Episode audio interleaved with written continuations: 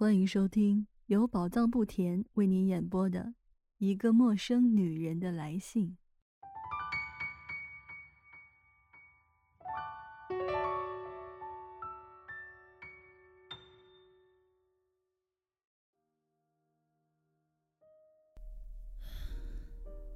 我的儿子昨天死了，为了这条幼小娇弱的生命。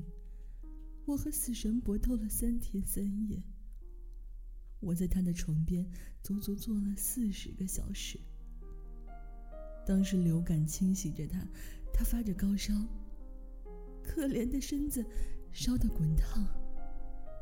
我把冷毛巾放在他发烫的额头上，成天成夜的把他那双不时抽动的小手握在我的手里。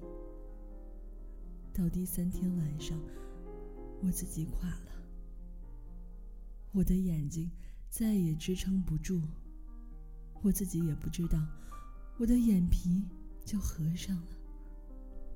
我坐一把硬椅子上睡了三四个钟头，就在这个时候，死神把他夺走了。这个温柔的、可怜的孩子，此刻就躺在那儿。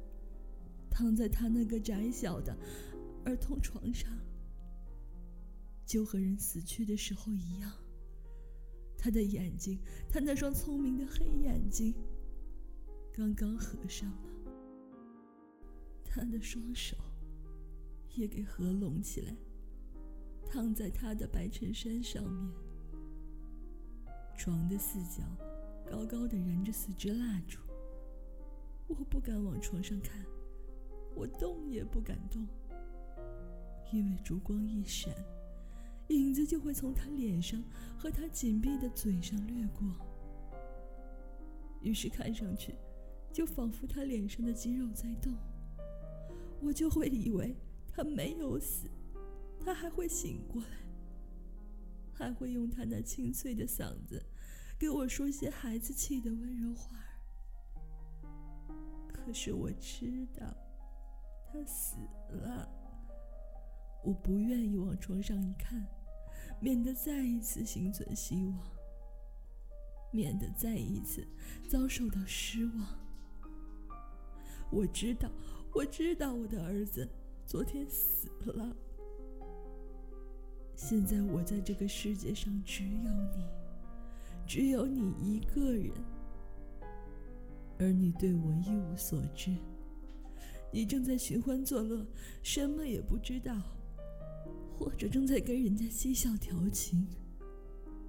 我只有你，你从来也没有认识过我，而我始终爱着你。我把第五支蜡烛取过来，放在这张桌子上。我就在这张桌子上写信给你。我怎能孤单单的守着我死了的孩子，而不向人倾诉我心底的钟情呢？而在这可怕的时刻，不跟你说，又叫我去跟谁说呢？你过去是我的一切呀。也许我没法跟你说的清清楚楚，也许你也不明白我的意思。我的脑袋现在完全发木，两个太阳穴在抽动，像有人用锤子在敲。我的四肢都在发疼。我想我在发烧，说不定也得了流感。此刻流感正在挨家挨户的蔓延扩散。要是得了流感倒好了，那我就可以和我的孩子一起去了，省得我自己动手来了结我的残生。有时候我眼前一片漆黑，也许我连这封信都写不完。可是我一定要竭尽我的全力，振作起来，和你谈一次，就谈这一次。你啊，我亲爱的，从来也没有认识过我的你啊。我要和你谈谈，第一次把一切都告诉你。我要让你知道，我整个的一生，一直是属于你的，而你对我的一生。却始终一无所知。可是只有我死了，你再也用不着回答我了。此刻使我四肢忽冷忽热的疾病，确实意味着我的生命即将终结。那我才让你知道我的秘密。要是我还活得下去，我就把这封信撕掉。我将继续沉默的保持着，就像我过去一样，一直沉默。可是如果你手里拿着这封信，那你就知道，是个已死的女人。在这里向你诉说她的身世，诉说她的生活。从她有意识的那时候起，一直到她生命的最后一刻止，他的生命始终是属于你的。看到我这些话，你不要害怕。一个死者，别无祈求。他既不要求别人的爱，也不要求同情和慰藉。我对你只有一个要求。那就是，请你相信我，那向你吐露隐中的痛苦和心所告诉你的一切。请你相信我所说的一切，这是我唯一的请求。一个人在自己的独生子死去的时刻，是不会说谎的。我要把我整个的一生都向你倾诉。我这一生，实在说起来。是我认识你的那一天开始的。在这以前，我的生活只是阴惨惨、乱糟糟的一团。我再也不会想起他来，他就像是一个地窖，堆满了尘封没时的人和物，上面还结着蜘蛛网。对于这些，我的心早已非常淡漠。你在我生活出现的时候，我十三岁。就住在你现在住的那栋房子里。此刻，你就在这栋房子里，手里拿着这封信，我生命的最后一息。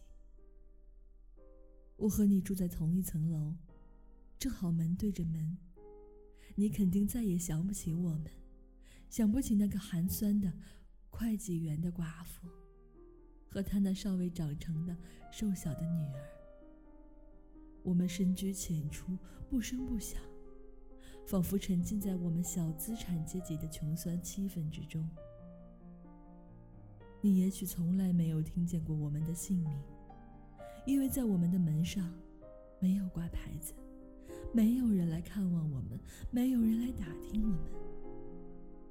况且事情也已经过了好久了，都有十五六年了，你一定什么也不知道。我的亲爱的，可是我呢？啊！我热烈的回忆起每一份细节，我清清楚楚的记得，我第一次听人家说起你，第一次看到你的那天，不，那一小时，就像发生在今天。我又怎么能不记得呢？因为就是那个时候，世界才为我而开始啊！耐心点，亲爱的。等我把以前都从头说起，我求你，听我弹自己弹一刻钟。别厌倦，我爱了你一辈子，也没有厌倦呢。